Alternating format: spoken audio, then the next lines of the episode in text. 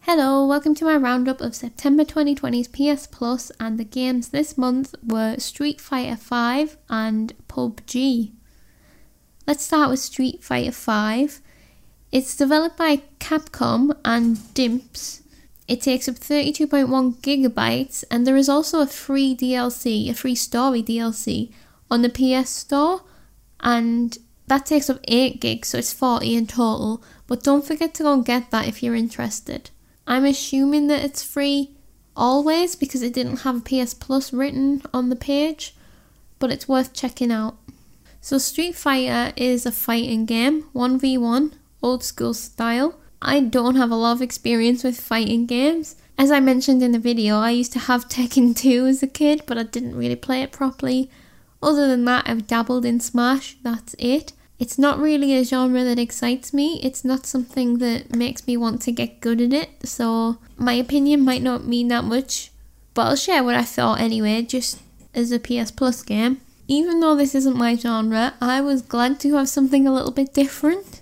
And even within this game, there's a lot of variety in it. So there's a lot of different game modes. You have your single player fighting against the computer type matches and you also have the online matches at varying degrees of difficulty slash seriousness, if that makes sense. you've got your casual games, and then um, they've got like all tournaments and stuff. There's like the arcade mode, there's the story modes. Even within the story mode, there's different types of story modes. So you've got the story mode for different characters, and then you've got an overall main story mode. In the arcade mode, there are modes for all the previous Street Fighter games, is what I'm guessing. There was like Street Fighter 1, Street Fighter 2, and each of them had a different amount of matches that you could go through. And you know, you choose your fighter, you fight against the computer, and try and get to the end, I guess.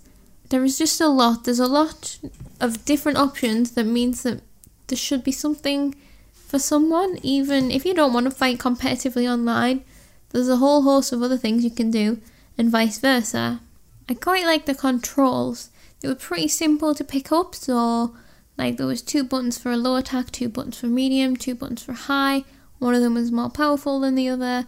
Um, you just use your stick to move your character up, down, crouch, jump, back. Your blocking was done by your movement, not by a button. And then I'm pretty sure there was like combos that you could probably do if you learned them, but it never told you about the combos. And you don't it's maybe something that you'll pick up as you go or have to learn about yourself if you if you want to get good if you're that way inclined. For me it was enough to just try out some of the different rounds have a match online and then say yeah this is not for me but i can appreciate that it is for other people. There are points that you can build up to enter different tournaments and stuff it feels like it's a very active I was going to say community, but that's not the right word. Like, it's a very active online game. There's always something new. They were heavily advertising their own stuff during the game, uh, which I think was a tournament that's going to be on Twitch. Every loading screen was that, and it kind of messed with the flow of the game a little bit for me. And it was so bold and in your face. I didn't really like that. But other than that, I didn't really find a lot to not like. Everything was fine, you know what I mean? The characters were interesting. It's not really made for me, so I can't say it too well. There was a good variety. I'm sure the more characters you unlock, that you'll get different fighting skills as well. You could already choose some skills, but I just didn't understand what I was choosing between. I only did a casual match as well, so I don't know what it's like doing a proper match. But then also, I'm guessing that you can create your own tournaments as well with your friends, like an online multiplayer that way, so you're not just fighting against randoms. I shouldn't say that as fact because I'm not totally sure, but I'm fairly sure that that would be a feature. And as you go through the arcade sections, it increases in difficulty.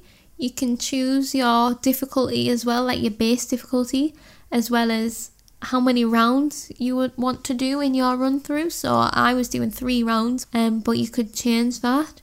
So there's plenty of options for flexibility, and that's especially good if you just want to go through the story stuff and you're not that bo- bothered about getting good because you can just set it on easy and then like fight your way through it that way. There's some little bits of customization option options like choosing costumes and colours and stuff, but not a great lot. But enough, you know. Overall I just like I did like the way it felt. It felt smooth, it felt the only thing I didn't like was the, the jump, the way that if you press up then it was jump, which is probably totally standard for these types of games, I'm not sure. But for me I just found my thumb felt a bit awkward when I'm trying to like, I don't know, move around a bit. Which makes no sense. I've just realised as I'm saying this. Just felt I think it's just because I'm used to pressing X to jump. and then um just I can't complain. That's that's my nitpick, you know. It, it was fine. It's a fighting game, and I thought it was a good PS Plus game. To be honest, something a bit different. The second game is Player Unknown's Battlegrounds, also known as PUBG. It is developed by PUBG Corporation. It is 39.3 gigabytes. It also downloads a public test server, which is also 38.9 gigabytes, so it makes it a big download. I don't know if you can cancel the public test server because for my purpose, I, I didn't want that. I just wanted the main game so I could just try it out. But yeah, I was forced to download both, which was a little bit annoying, but I just deleted it and it was fine. Everything works fine, and I got my storage space back. So, PUBG, in case you don't know, it is a battle royale fight to the death. Um, I think you start with 100 players, and from my experience, it's the one that kind of started it all maybe not start. It was the first one that I remember that blew up. The difference with this one though, I don't think it was ever free. Whereas then Fortnite came along, that was free, that blew up. PUBG, as far as I remember, you always had to pay to buy it. Um, it has crossplay, so even if you're on console, you're never gonna struggle to find a match. Although like I said in my video, I don't know if that's an advantage playing on a PC compared to a PS4. I'm not entirely sure. So, as for the game itself, this is all coming from someone that is not good at games, okay? I don't want to trash a game, and I'm not going to trash a game.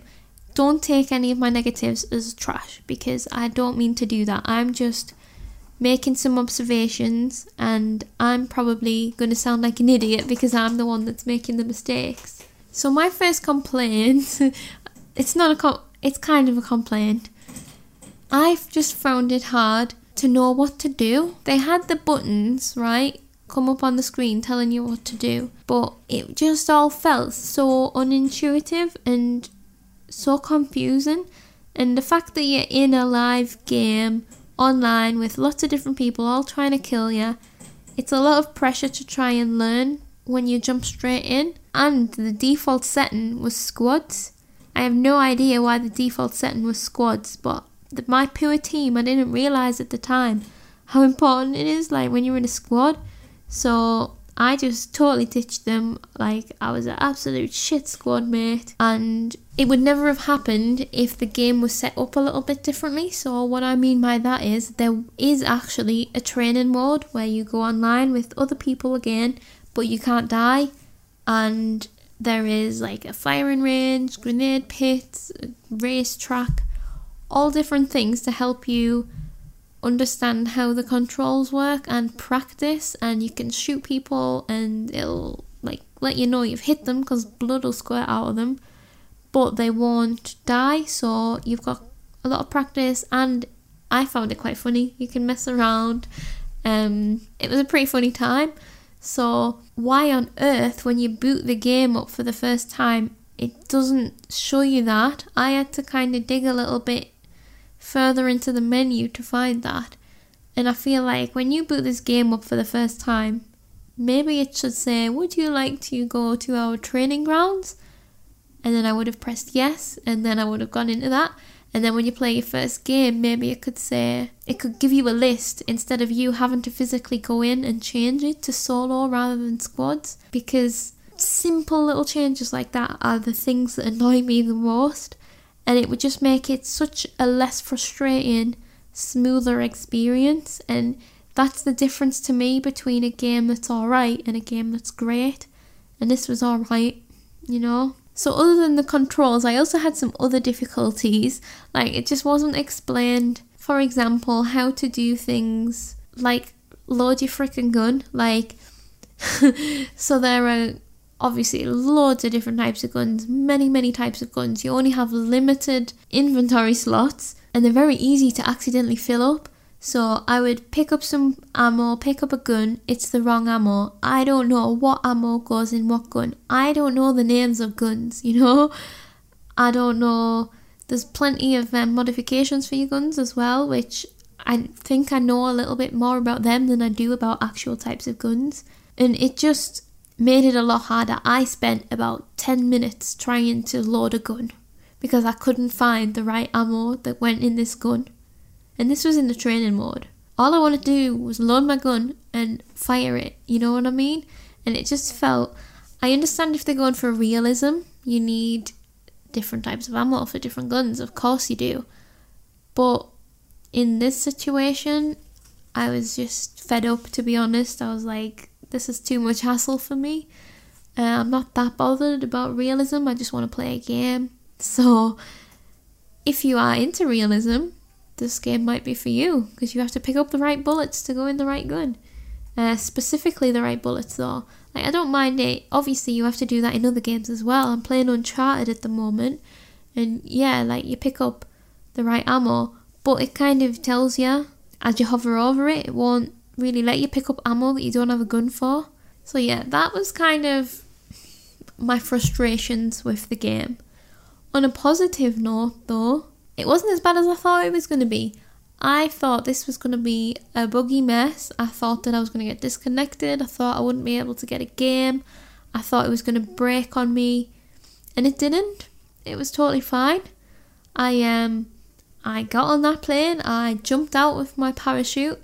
I found a castle. I had a great time. I was you know, I was going around finding everything I need. And then I found some people to fight with. And I'm actually pretty happy with how the video went. I'm not, I think it's a bad video, but I went from, you could see how terrible I was at this game at the start, and then what did I go and do? I killed two people. Amazing. I was so proud of myself. and that's why I can see why people like this kind of game. I think the gameplay loop for me, I'm not so keen on. I feel like the matches are quite long and uh, you do a whole lot of nothing to do a half a minute of something, you know? Well, at least in my case, you know, it took me a long time to even find anyone, to even see anyone. I thought there was going to be people everywhere, and it's like I always get a bit stressed and I find it quite scary in these games because you don't know where the other people are. But I actually struggle to find anyone for a good while. Now, obviously, the map shrinks, and that serves the purpose of bringing everyone closer together and forcing the fights which is fine. But then I go back to my complaints where I'm like, I didn't understand understand exactly how that worked. so my first game was an absolute write off because I didn't understand that. Although I was in a circle, there was another circle that I needed to get to. and then I just ended up dying because I couldn't get to it in time. And it's just little things at the beginning where they could say, This map is going to show a circle, get in that circle, and rinse and repeat. That's how easy it would be to prevent these annoying little mistakes. And people may not agree with me because they might be like, well, figure it out for yourself. But I don't have time, man. There's so many games to play and not enough time in life, you know, and I don't have the patience to I need to be I need to be told what to do and then I can just do it and enjoy it. As a contrast, there is a new free game called Spellbreak on the PS Store, and I had a go of that the same day that I played PUBG, and it was so clear. There was a little tutorial. It is a battle royale, but instead of guns, it is like magic and powers, and I'm not usually into magic, but I preferred that 100% more than I preferred PUBG because it was clear. I knew exactly what I was doing. The buttons felt natural, and it was just better. For me, it was a better, more accessible experience. And that's the difference. So that's kind of my analysis of PUBG. Um, you know, it looks okay. I love the fact that you can customize your character. I think that's massive. as opposed to other battle royale games. I like that you can choose first person or third person. It's a really good thing to include because I don't like first person at all. That would put me off. But then there's probably other people that will only play it in first person. And that means everyone can still play together, which is fab. It just felt too finicky for me. That's what I'm going to say. Finicky is the correct word. so, overall for September, I mean, I asked for variety. I think that we got that. Um, I was a little bit surprised at PUBG, and I did wonder, like, is it a coincidence that we got two battle royale in quotation marks um games in a row? Because it's like I wonder how far in advance they decide the PS Plus games, because I often wonder if they saw the success that Fall Guys had and thought, now's our chance type of thing. But in my opinion, I think they could have at least given it a few months between the battle royales because at this point I am still all in on Fall Guys. and then next month is going to be season 2 of Fall Guys. And I just feel like maybe they should have given a little bit more time because they can't expect everyone to then just migrate over. I do understand, however, that it may be a different target audience, and that works out well because I probably would never have gotten into PUBG anyway, and I did get into Fall Guys, so it doesn't make that much of a difference. But it's just kind of like the previous months as well, where we've been getting first person shooters and we've been getting third person shooters and third person action adventure type games in a row. And I think there's so many different genres, they really should shuffle it about a little bit more, in my opinion. So, as far as looking for more variety in the future, what would make me happy for uh, October? Well, I'm gonna guess maybe we could get a horror game in October, with it being um, you know Halloween coming up, and I would also personally really like to see an open world game. We haven't had one for a while, and there are quite a lot of them, you know, and I just feel like that would be something a little bit different. So I'm finally recording this in time that I can do predictions. So, my predictions for October, I kind of want to say Man of Medan. That came out a little while ago now, and because it's part of the Dark Pictures anthology, if I've said that right, and the new one is coming out around Halloween, I feel like it would make sense to give us Man of Medan to get us prepared for Little Hope. Whether that happens or not is another question, but it makes sense to me. And then for a second game, I would love to see something like I think I've said it before as a prediction. I'd like Shadow of Mordor, even Shadow of War, I don't care which one. I haven't played either of those games and I really want to, and I won't buy them because I'm sure it's going to be a PS Plus game someday, like sometime, some month, some year, you know, it's coming.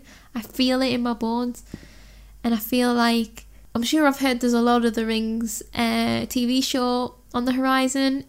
Maybe it's not going to be next month, but one month, I think Shadow of War or Mordor. I don't mind which one because I haven't played either. Or a little sneaky extra prediction in there. Watch Dogs or Watch Dogs 2. I think maybe they've already given Watch Dogs before, but I wasn't part of PS Plus at the time.